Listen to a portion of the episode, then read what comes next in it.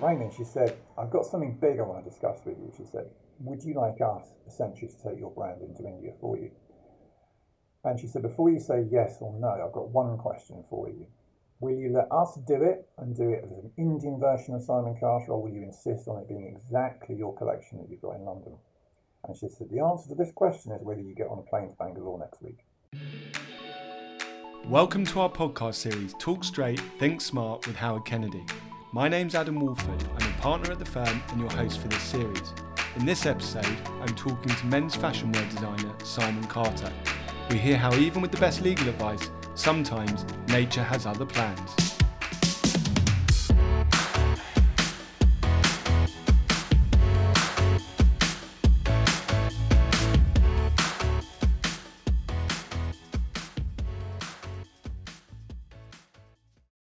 Yes, we know what you're thinking another podcast by a law firm.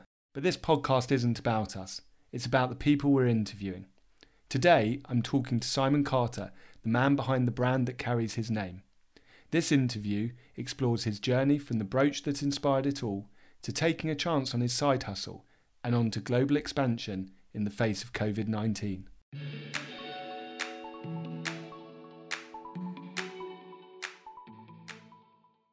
Simon, thanks very much for joining us today. Appreciate you taking the time. Um, it'd be great to start with hearing a bit more about you. You're you're a well-known uh, person, but but it's always nice to hear firsthand uh, people's accounts of themselves. So perhaps let's start at the beginning um, with what your earliest memories are, childhood experiences that have been formative for you.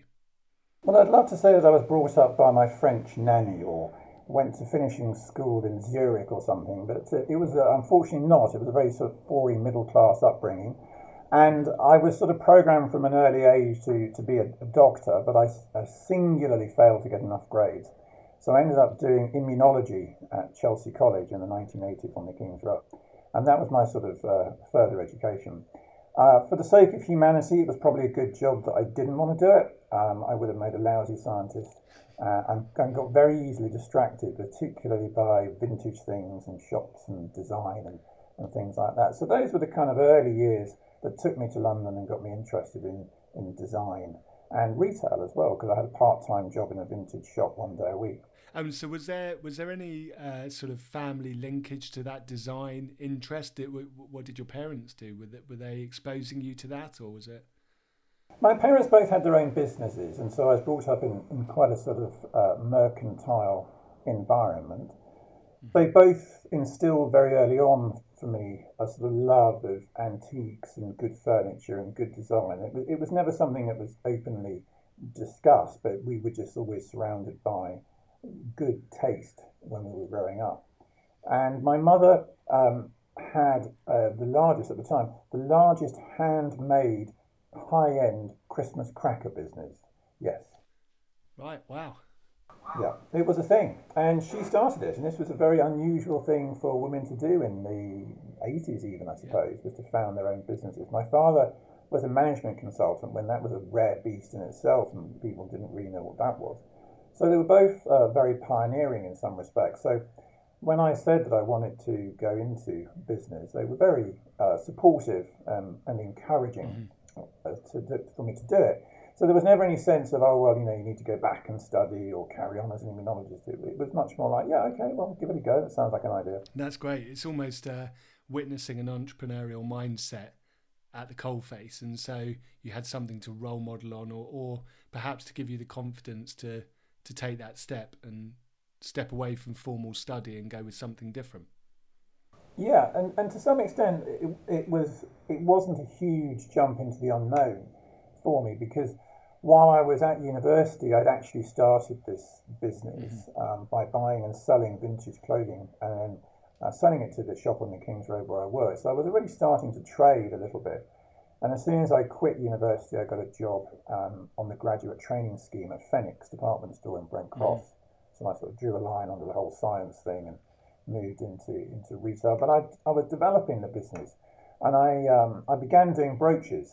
Um, those of us are old enough to know the 80s will remember, and that's not you. No, no, no. I am just. I mean, I have very well. Very, very remember that the 80s early was, was all about uh, the kind of new romantics, and, and guys wore brooches. You know, it was it was a thing.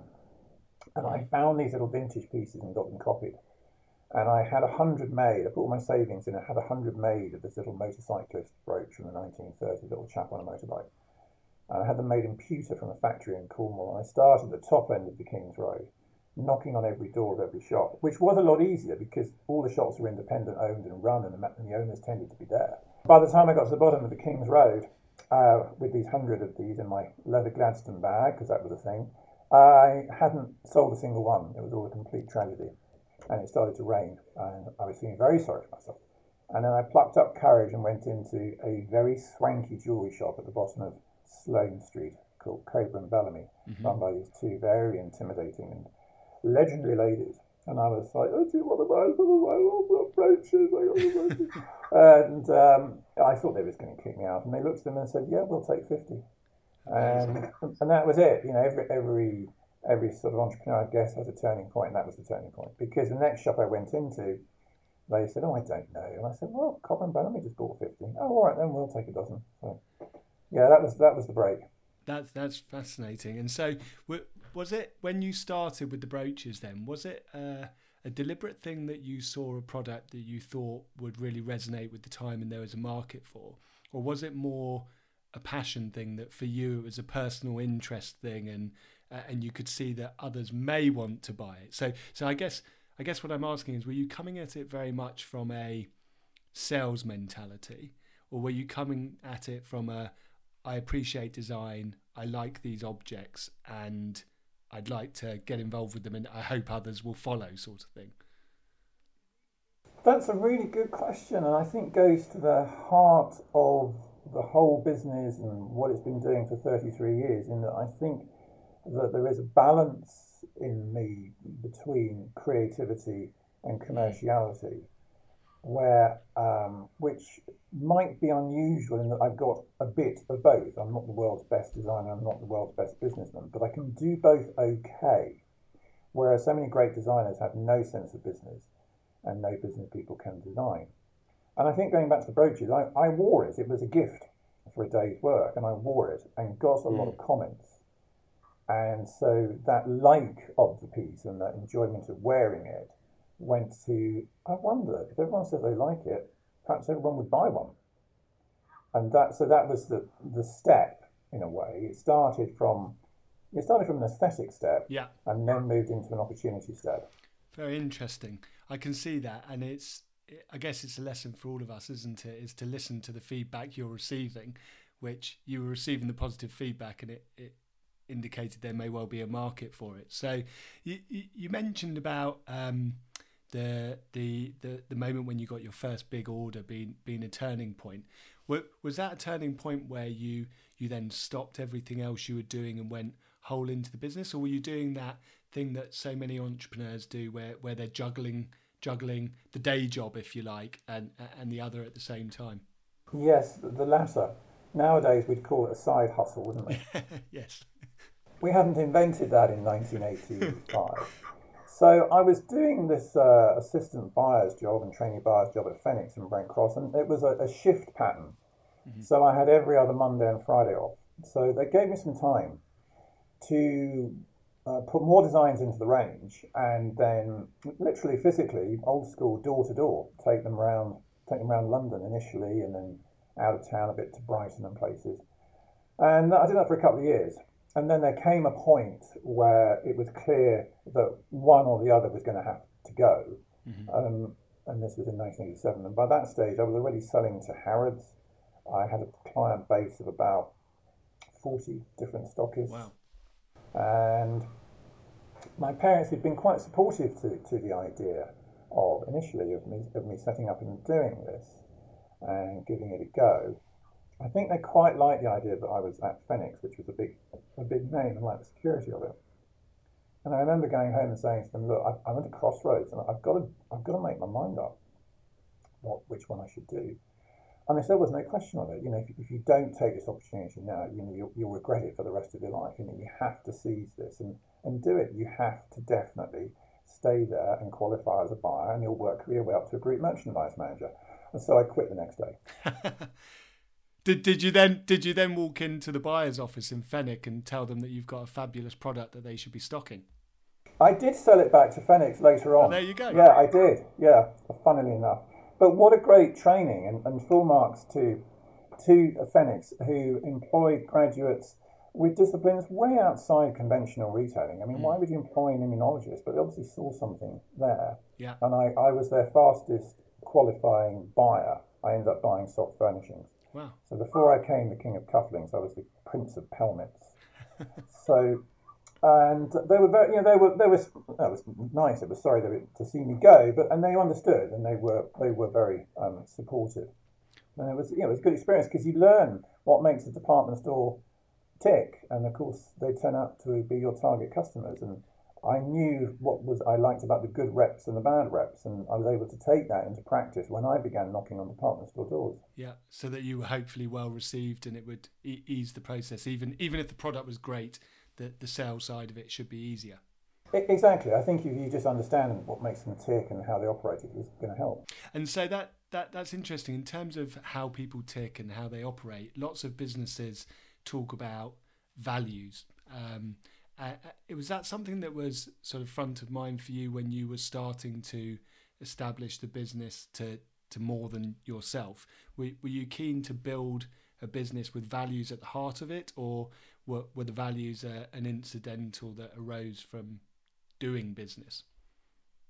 I think the values were there, just never consciously acknowledged until probably much later on when we began to do work around how is this a brand and what makes it a brand and not a label.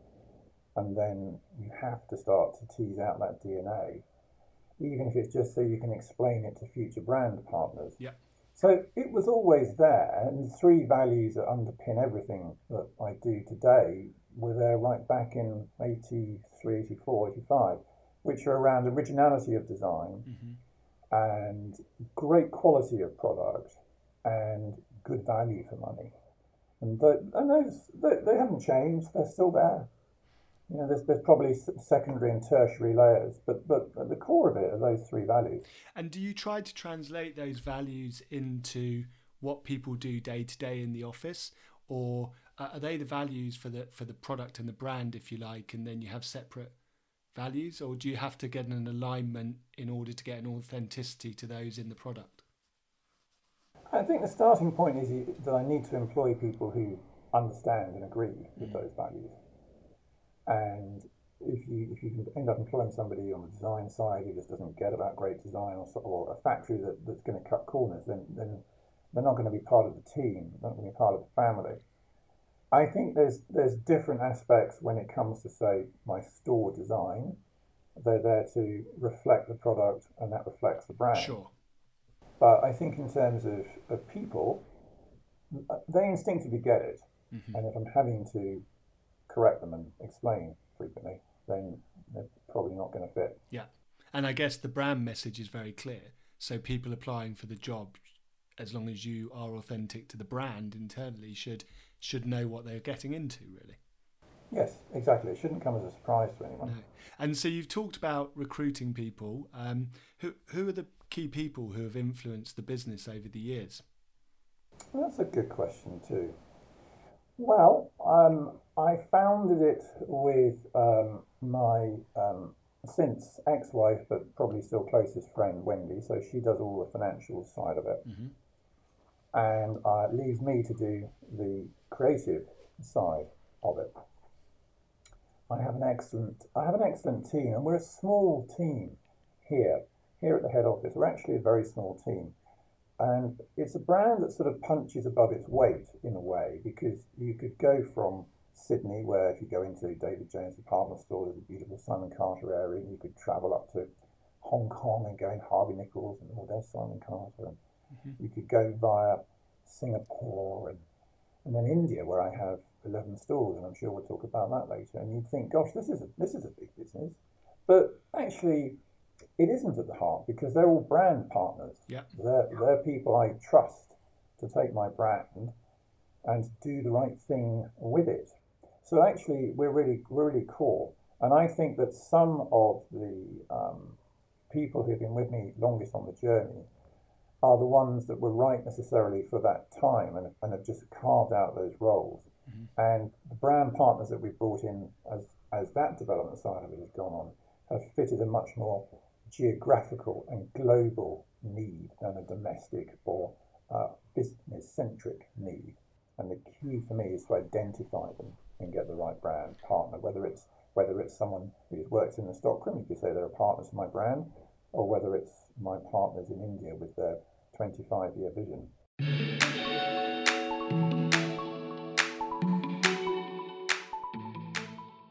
So, to, actually, that's a brilliant thing to move on to. I'd, I'd love to hear more about India. I know that early in 2020, um, I, would read about plans for India. Um, how, how has um, COVID uh, affected those, if it has at all, and, and how, how, how you see in the future for, for that? Well, I can remember uh, boring people, or some people were polite enough to listen, about 10 to 15 years ago, and I said that, actually, it might have been before that, it might have been in the very late 90s, when I said that this century, and certainly these decades, will be about India and about Africa. Mm-hmm. And if you, know, if you want to talk to me about the States, I'll give them 10 minutes. It's a really tough market. Mm-hmm. It's tough to get into physically, and they are very cautious in terms of the brands they like. Mm-hmm. If you want to talk to me about China, yeah, for sure, it's, it's, probably actually realistically the largest market in the world. I'll give you half an hour. It's still really tough, massive intellectual property problems. Mm-hmm. If you want to talk to me about West Africa or India, I've got all the time you want. And that's always been my way of looking at it. And this opportunity for India came about because we were stocked in a series of high end, small, high end department stores in India for a number of years um, on my clothing and accessories. And, and it, it worked. It worked really well. We were a brand that seemed to, to resonate and be appreciated. And I remember getting a phone call. I was on holiday in Ireland in May 2012.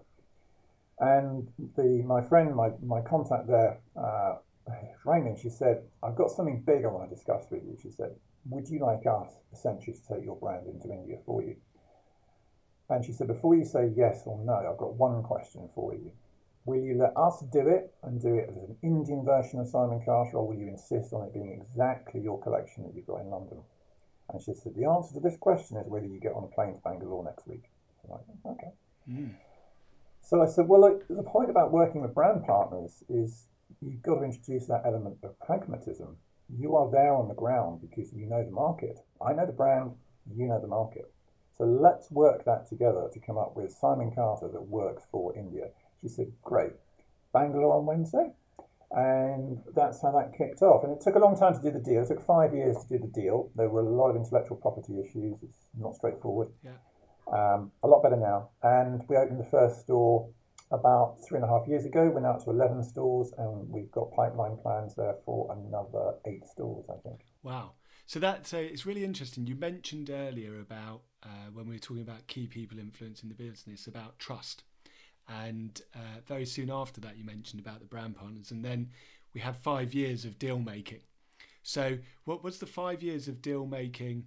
Just legal challenges around uh, intellectual property or, or was there an element of this which was finding the relationship between you and somebody who was going to be so instrumental in expanding in what you perceive to be a key market for you?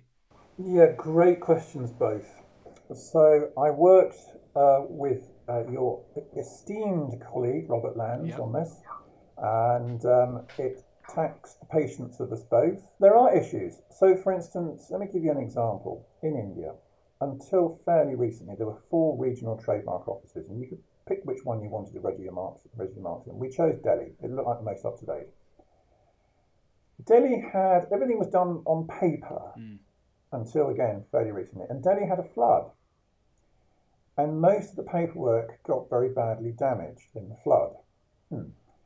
So they took them all out onto the street to dry them out, and around 185,000 trademark applications blew away.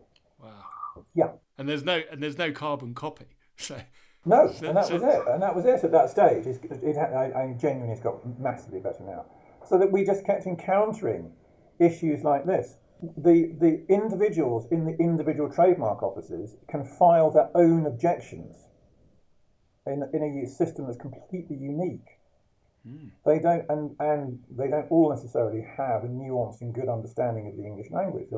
So we were we, we were fighting a lot of battles to get this through. So the deal itself became complex because they really wanted to do it, but they put a lot of predicatal clauses in that said, well, we'll do it, but if you don't get the trademarks, this is the consequence, and this is our back out. This is our back out policy, and this is your payback time. Mm. So it was complicated. It stopped. It started, and then eventually they came to London. We had one of those sort of nuclear disarmament exchanging pen style dinners, I think, in my club where um, exhausted, it was a picture of us kind of going, oh, and sort of swapping these things over. And then after that, they've been completely brilliant. So that, that was the reasons why. And it would have been very easy at, at halfway through that to walk away. You know, I was cranking up legal bills with nothing happening. And I thought, no, there's something about this. These people really believe in my brand. And they've got, they've got the legs to do this. They own in outright India's four largest uh, shirt brands.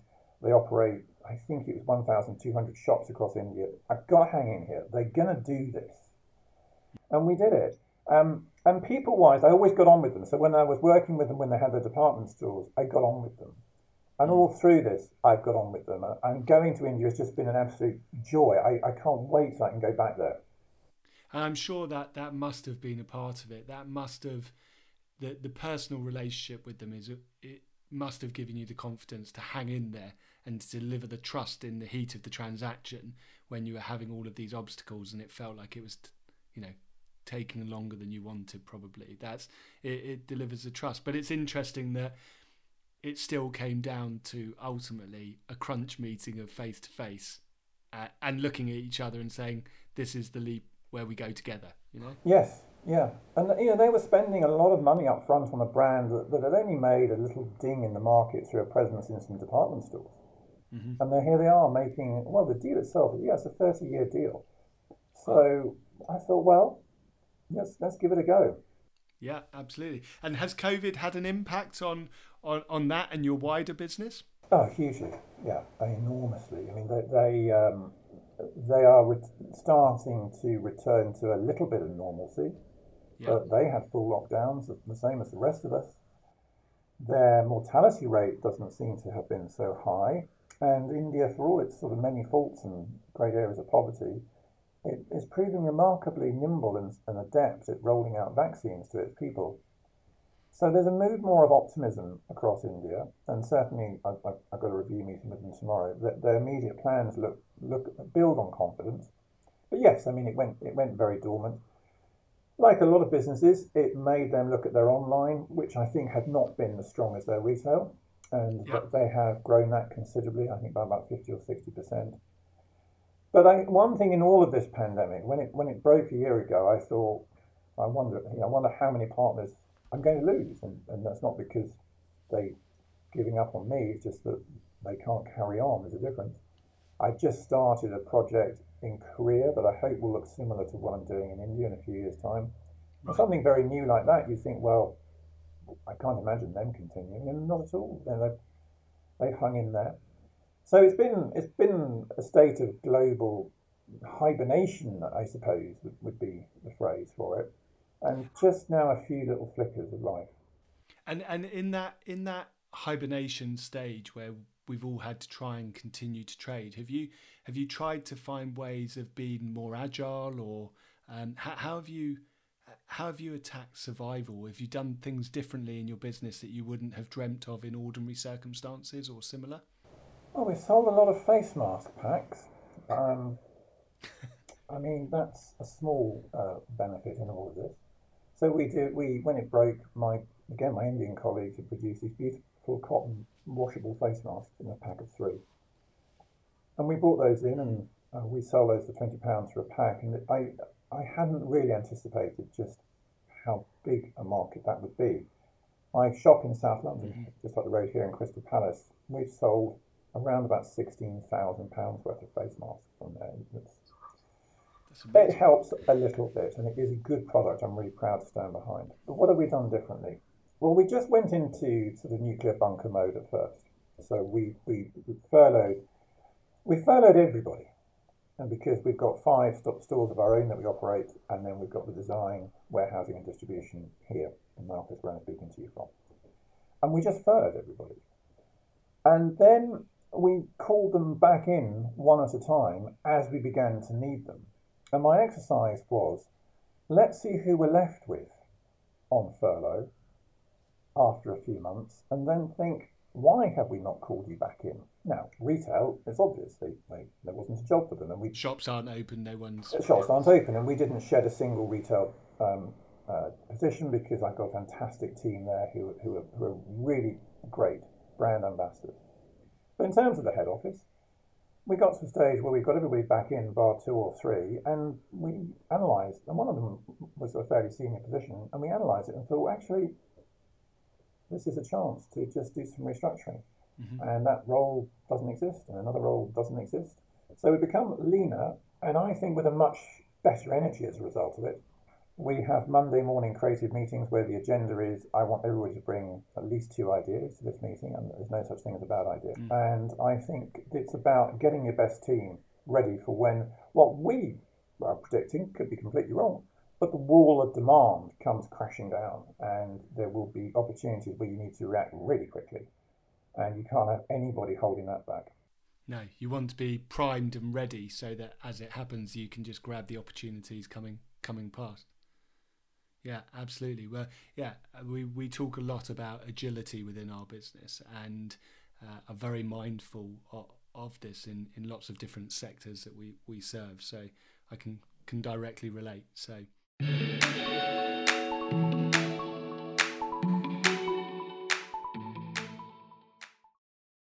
That that's been fascinating. Um, we it's time for us to start drawing the uh, podcast to a close. Um, as I explained to you earlier, at the end we um, we like to have with every podcast a, a quick fire round. So um, you've seen similar to this before, I'm sure. So don't don't overthink it. Just say say what feels right. So um, so how many days of the week are you in a Simon Carter shirt? Uh, that's got to be seven days a week because I get them for free. Okay. Uh, in a Zoom meeting, are you suited and booted or active casual wear? I would say you can judge for yourself. It's jacket and shirt time. It's it's the new business. It's the new business. Yeah, you you're looking very dapper today, if I may say. Uh, would you rather grow your business, sell your business, or start again? I want to grow it. I want to grow it to a position where I can sell it and start again. Very good answer. What would you invest more in right now, people or tech? I would be buying up Porsche 928Ss, Ferrari 308 GT4 Dinos, and as many Ford Sierra Cosworths as I could find and putting them in a barn.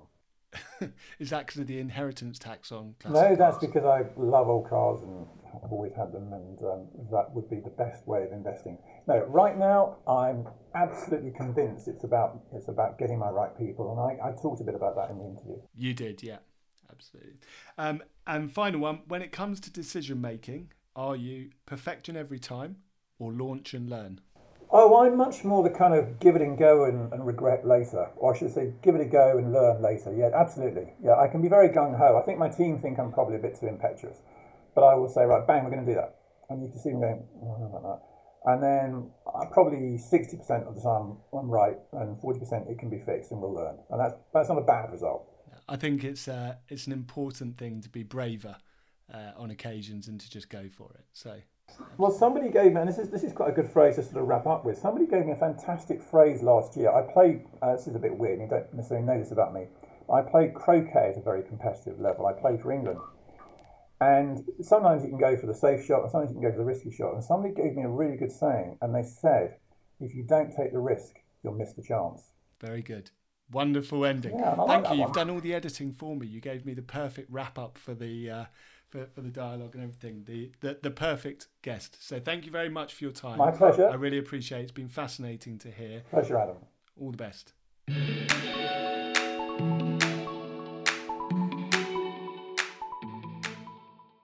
And there you have it a lesson for all of us to take the opportunities that arise. This episode was recorded via Zoom in January 2021 during the UK's third lockdown. We hope you found it interesting and insightful. Don't forget to subscribe on Spotify, Apple Podcast, or wherever you get your content to find out which inspirational entrepreneur we're speaking to next.